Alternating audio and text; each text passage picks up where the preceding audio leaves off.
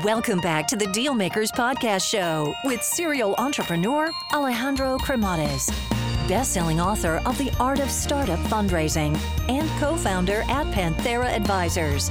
In this podcast, we ask our guests about their successful acquisitions and financing rounds. Hey guys, this podcast episode is brought to you by our sponsor, Zencastr.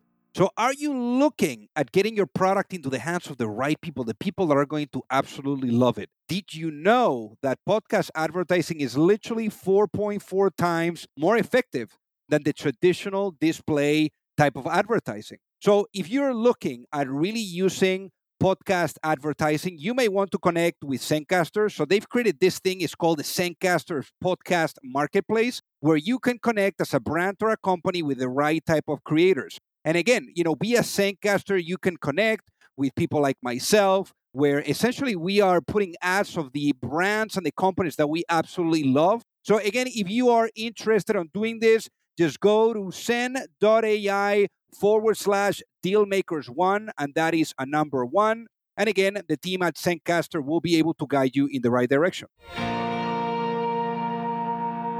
Alrighty, hello everyone, and welcome to the Deal Maker Show. So I'm very excited about the guest that we have today. I mean, she's uh, right now building this rocket ship, so we're going to be learning quite a bit about building, scaling, financing. Uh, she's been around the world too, so I think that that definitely gives a lot of perspective, and I'm and I'm sure that many of you are going to get inspired with her story. So I guess without further ado, let's welcome our guest today, Ennie Lim. Welcome to the show. Hi, nice to meet you. Thanks for having me. So, originally born in Malaysia, and uh, you went uh, to Montreal early on, you know, around five years old. So, give us a walk through memory lane. How was life growing up?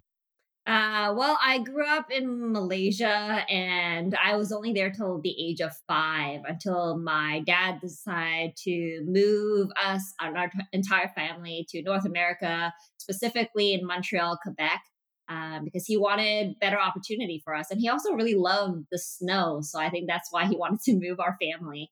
And I don't, I vaguely remember um, growing up and until the age of five when I was in Malaysia, but I do remember, you know, growing up in in Montreal. It was a very different environment, and I had to get adjusted really fast. So you went to McGill uh, there, uh, the university, and you studied a combination of marketing and finance. So why that combination? What got you into that combination? Well, to be honest, you know, when you're at that age, um, you don't really know what you're going to do. So I try to pick something that was fairly broad and useful, hoping that it'd be useful um, eventually. I have to say, marketing, unfortunately, uh, did not become useful over time because the landscape has changed so much. So nothing that I learned is relevant today.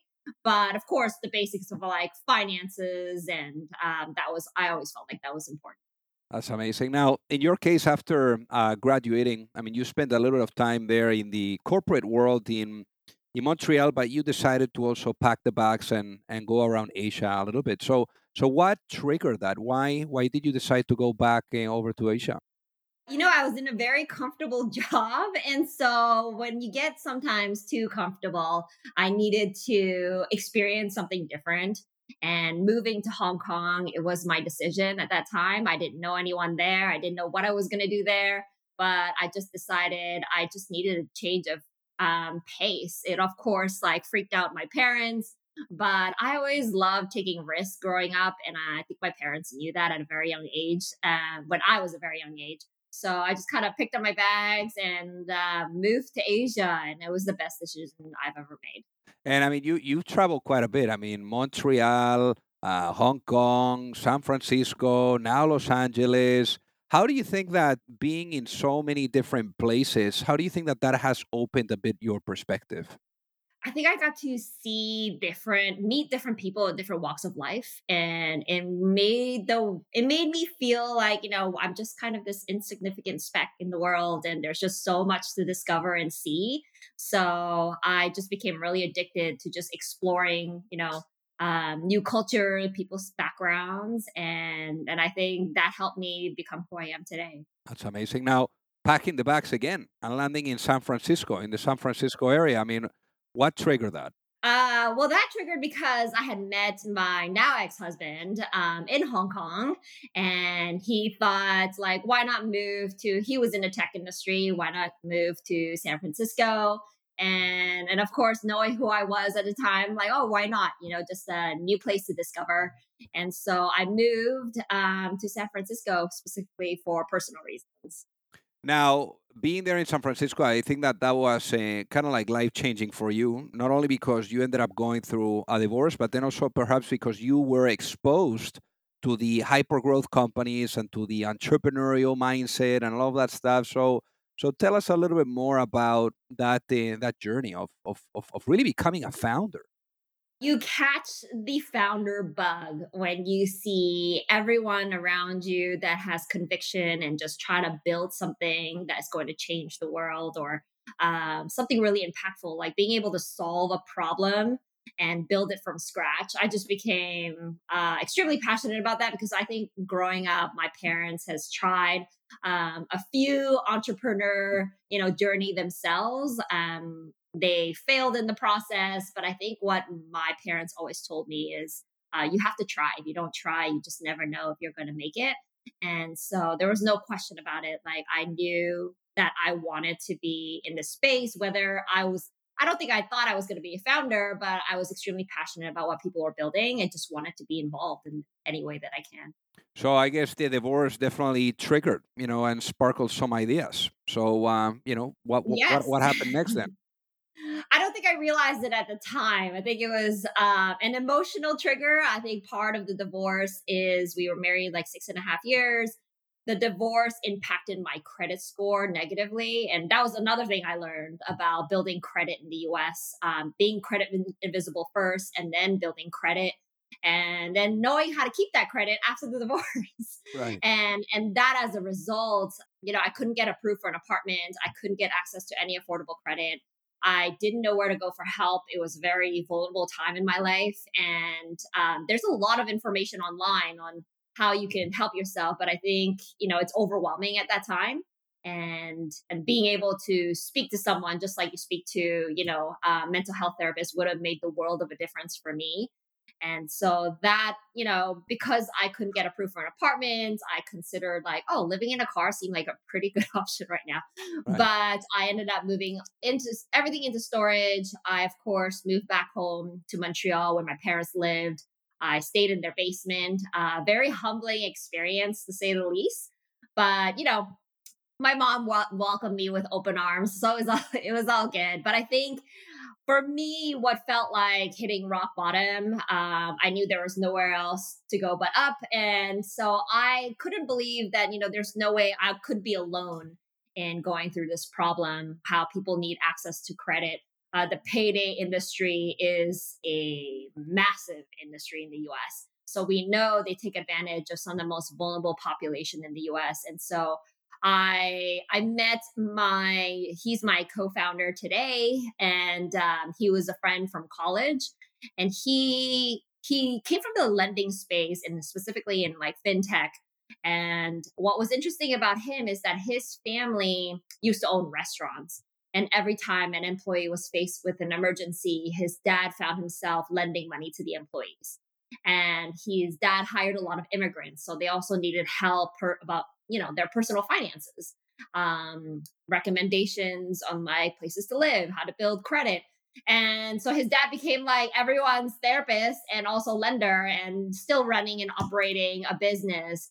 And my mom used to borrow from her boss also. And I knew that there was a way we could potentially solve this problem through the employer channel because you know we knew a few use cases and then we started talking to different industries and realized that a lot of people lend money to their employees and i think a lot of it is there's no structure in place they do it because out of the goodness of their own heart and you realize that collecting that money back becomes extremely challenging and also having to go to your boss to ask for money, it becomes a bit of a friction. You know, you feel embarrassed as an employee. Uh, I know my mom did. And and you just, you know, but it, it becomes your last resort. So we knew that, you know, we could potentially solve all of this problem and help an employee through their employer channel. So then, what ended up becoming the business model of Honeybee?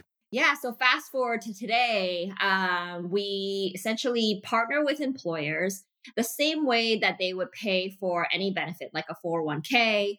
And they pay a small uh, fee per employee per month, and employees get 100% free and equal access to no cost rainy day funds. Um, that means no interest. That's 0% interest. Um, no tipping, like no subscription fee. Absolutely. Um, you know, you borrow $500, you repay back $500. And we also work with the employees if they need to defer a payment. We do it at no cost. And I guarantee you, um, if you ask anybody that has borrowed money from anyone, uh, that is unheard of. And so we wanted to make sure that they had access, regardless of their background, as long as they worked for the company. And in addition to that, I think it would have been helpful for myself, for my mom, uh, for the employees that worked for my co-founder's dad is like making sure they had unlimited access to financial therapy in English and in Spanish. That means we look at uh, financial therapy the same way we look at mental therapy because you know you you can look online to see how you can help yourself um, get better but there's nothing better than being able to talk to somebody. We all go through very different journeys. I think 72% of mental health issues are tied to money concerns. So we wanted to create that same experience. If you have difficulty with finances and you don't know where to start and you don't know you know you have so many problems that are piled up um, you you should be able to call someone and just be able to talk to them and they should be able to talk you through on taking the right steps to your goals. And and also you know unfortunately here in the us actually not in canada either personal finances is never taught in school. Unfortunately it is one of the most important topics that I could have benefited from. And it's always expected that parents are supposed to pass down that information to their kids. But if parents are struggling through their finances, uh, like mine was, I don't think they have time to teach you about personal finances because they're just trying to get by. So I think we see about 70% of Americans live paycheck to paycheck. And I think there was a an article that came out recently, just a couple of weeks ago. I think about 30% of Americans have less than $1,000 in savings. And we're about to, you know, there's an inflation happening. And with combined with a potential recession, like this could be pretty detrimental for so many people. So, um, all that to say that we also have a Honey Academy program where we allow employees to bring their kids to the conversation, be able to have a conversation as a family we teach different webinars. Um, the last one we did, uh, where a lot of employees brought in their kids, was about student loans.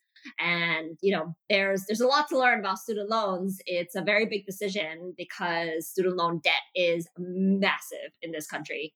And so, so yeah, so we we teach a co- combination. We provide a combination of like programs and access, and we have a really holistic view into financial wellness nice. to help people, you know, better themselves and in terms of uh, pricing, I mean, how, how do you guys make money there?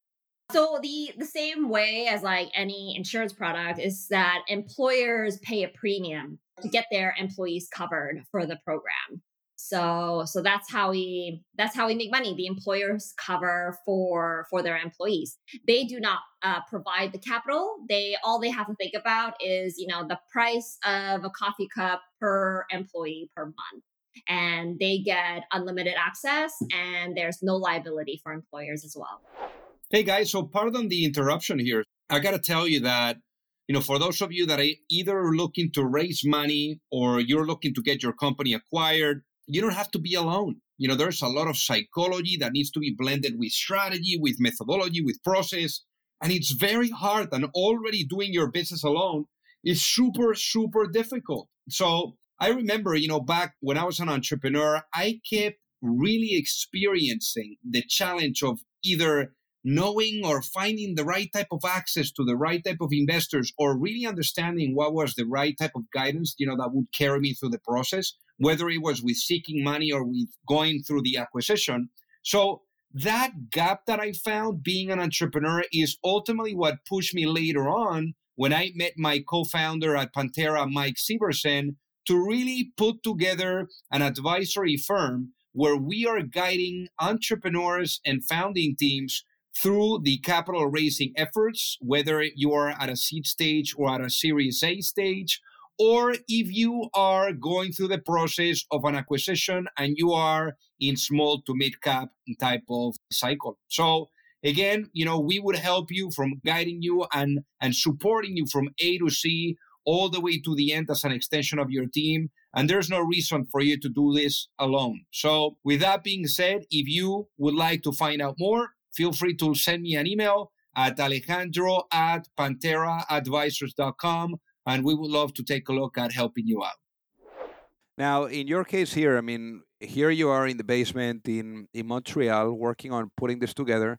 Why did you decide to go to Los Angeles? Uh, so actually, um, I went from Montreal. We fundraised uh, myself and two co-founders, and then moved to San Francisco. So I've actually been in San Francisco for about ten years. And the move to LA was triggered initially. It was actually before COVID, and I was in an office. Our office was next to Pinterest, Airbnb, Dropbox, Uber, Twitter, you name it. We were just smack in the center uh, which you think is great. But when you're trying to retain and attract talent, it is nearly impossible to compete with the budget that um, all of these companies had. So I think part of the reason why we decided to make that move is that we wanted to hire talent that was out of um, Southern California. Uh, we had already started recruiting here and just wanted to build an office out of here. Nice. But since COVID happened, we've all been remote. And so actually gave us the opportunity to hire people that were all over the US and in Canada as well. So I think it's been it's worked out really well for us. Nice. Now, in terms of um, you are alluding to it, fundraising. How how did you guys go about capitalizing the business? Well, I think what I learned about someone coming that was that didn't grow up in the Bay Area, that didn't go to you know um, Stanford specifically. And it was really difficult to fundraise because it is very night a tight knit like bro club i feel yeah and and i i partially don't blame the investors for it because you're putting a lot of risk when you're investing in a company at an early stage so the only thing you can go by is founders and and I nobody knew who I was. I you know came from Montreal. Yes, I lived in the Bay Area, but other than that, um, I really wasn't part of any like founders community or anything. I was just I had a problem I wanted to solve, and I needed to raise uh, capital to be able to solve it. So I think the very first time must have spoken to about 130 investors and um, just nonstop, just from you know, be able to share my story and like why we're building this. And and eventually you just need one yes. And so that's kind of got that got us the ball rolling. So out of a hundred and plus, you know, uh, conversations, how did you get to that one yes?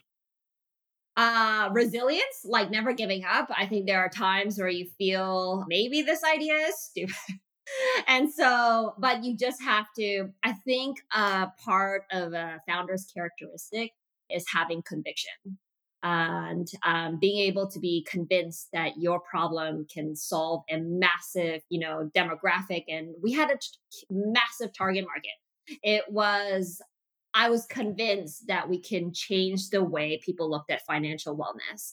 And all that to be said, when I started this um, about in 2016, no employers was talking about financial wellness. The I remember getting on cold calls with them and like, I don't know what that even means. And so now, fast forward to 2022, employers are all looking to bulk up their benefits with what they call financial wellness.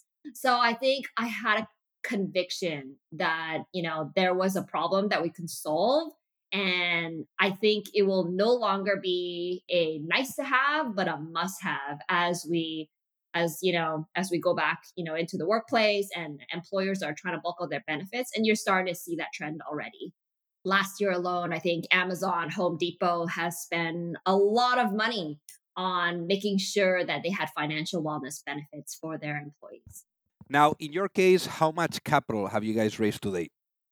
So we raised about like, you know, nearly 6 million in equity. And I think, you know, we do generate revenue. So we are a sustainable business. And I think like we don't need uh, a whole lot of capital to keep our business running. So, what about on the debt? Because uh, for a company like yours, you have the equity side and then also the debt side. So, on the debt side, how much did you guys uh, raise? Uh, yeah, so we raised a lot of money on the debt side, but we actually have not tapped into that credit line. So we actually have $100 million from a credit facility uh, from a social impact fund. But because we, you know, we make like an 82% margin on our business, we don't really need that as of yet, but we have that in place in case, um, you know, we start to scale very rapidly and we need to tap into that. But otherwise, like our business model was was created the way it was because we knew that this was the best way to yes you could generate revenue you can provide no cost loans to employees plus all the additional services as long as the employers were willing to pay for it. And how how tough and complex is to deal with all the regulatory uh, frameworks and all of that stuff that perhaps you know would apply to a company like this uh, yeah, this industry, fintech, unfortunately, is always highly regulated. Um, but I think at the end of the day, when you provide no cost loans, you know, it's it's really tough to regulate that because we it is a benefit that is play, I mean, paid for by employers, right? So I know they are, which they should be. A lot of lending companies should be regulated. To be honest, it is they are charging an obscene amount of interest. And I think that becomes really detrimental for the individual that's just trying to better themselves. But but yes, it is highly regulated. We are we follow, you know, all of the regulations very closely, of course. We're extremely compliant and but it's one thing, it's an additional thing to always be um, on top of. And typically for a company like Honeybee, I mean, how did you guys go about building the team? I mean, what, what were some of the very important key hires that you needed to make at the beginning? Uh, I think some of the important hires, there's no question about it, was I needed to find people. We are willing to coach um, um, individuals that come into a company like this. And what's great about, and I feel hopeful about the next generation, is a lot of kids are coming out of college and they want to do something impactful. So they're actively seeking companies that create social impact, but also innovation. And and so I think what I'm seeing a lot is a lot of students coming out of school are looking for business to work for a startup with a social impact. So I'm very hopeful because a lot of people that we've hired, you know, big question I will ask them is like, have you ever, you know, had any financial setbacks? Because I think a big part of what we do, especially in sales, is understanding our customers and understanding why this product is so important. And um, so a lot of the employees that we hired had struggled through their own financial setbacks, either themselves or their families. So they know and they're convinced that this is a product that will change the workforce. So we look for that. And of course, I, in addition to that, um, depending what role it is, experience is really important. And, and so those are all the criteria we look for. But the number one criteria I look for in in employees. And I feel like we've hired every single individual that has this characteristic is empathy. And as a female founder, you know, obviously, you know, you were alluding to it. You know, the the the Bros uh, Club that you have on the on the fundraising side. Uh, what, what what have you learned? Because I'm I'm sure that there's a lot of female founders that are that are listening to us right now, and and that are wondering like how they should go about building their network or leveraging their network to be able to gain access to more capital or to understand the journey ahead. I mean what kind of advice would you share with them as to how perhaps you know like they can use or or or rely on other female founders that you know are, are really inclined to help uh, one another to really thrive? Uh, well there's no question about it like you said uh, there's a massive gender gap in like uh, venture capital and female founders only secured about like 2% of VC money in last year in 2021 so that that is uh, that number is very small. So I think there are ways to go in like funding female founders but I think a big part of it is what helped me a lot is uh, there's a lot of things we don't know right? So I was so curious about strategies that my friends used. They were all male founders that had raised um, massive amounts of capital. And so they gave me a lot of advice. They became, you know, my friends, my mentor, and I would I would practice pitch with them and they would give me feedback because some of the struggle that I went through at the very beginning is what a lot of um, people told me is like I wasn't dreaming I wasn't dreaming big enough like dream big. I think I was dreaming like big but also realistic like what can I actually get to in about a year or two? But what they would always tell me is like gotta dream big you know and and I had female investors tell me that as well. So I learned a lot from other people. So the one advice I would give is um, look at founder communities you can be part of, like whether it's female founders or male founders. Um, I think I got to where I am today because of a lot of male founders that got, they gave me a lot of advice. Um, use them as your allies. And, you know, obviously they're successful at what they do. And then through that, you'll be able to meet other successful female founders that will give you tip on like what helped them um, and so it's always inspiring for me to see female founders that was able to raise massive rounds of capital while raising three kids. Uh, that is, you know, and being like pregnant and giving birth, like that is something male founders will never have to go through and in that process. So I think I was so inspired by the resilience um, tenacity of so many female founders that you know that's why you know I I am where I am today. So the advice I would give is, um, you know, co- like find founders and um, people are willing to help. People are always willing to help, especially founders, because they've all been through this a very tough journey. Yeah, no kidding. Definitely tough. Not what you read on the press. It's not that uh, not that glamorous, I would say. So I yeah. guess uh, you know one question here that comes to mind is: Imagine you go to sleep tonight and you wake up in a world where the vision of Honeybee's fully realized? What does that world look like? That world uh, essentially looks like every working American would have access to financial wellness programs. So what that means for me is that, you know, there's there's a lot of fintech companies that are like lending companies, I mean lending money to employees. But the one thing I keep in mind and I tell every employer to keep in mind is that, you know, if it's um free for you as the employer, somebody's making money. And that's, they have to generate revenue. They generate revenue from the employees that actually are really struggling. And sometimes it can go up to 200% APR and it still looks social impactful. And I think it is, we have to be very careful with that. And so, what I only hope for is that every working American can get access to no cost rainy day funds and as well as like the help they need to better themselves. We already see tremendous impact um, out of our own clients. 89% of our users are people of color and mostly women. So we did a study with Washington University in St. Louis um, to collect data from our users. And it didn't surprise me at all that the majority of them came from low middle income communities and and i think that's where we have to start to you know better this country and especially as we're you know dealing with inflation right now um, a lot of people are panicking and the recession yeah that's no kidding no or kidding. already here yep now imagine i put you into a time machine and i bring you back in time you know maybe to that moment that that you were thinking about doing something you know you were mm-hmm. contagious there in san francisco ideas left and right Imagine you were able to have a sit down with your younger self, with that uh, younger Annie, and uh, share with your younger self one piece of advice before launching a business. What would that be and why, given what you know now?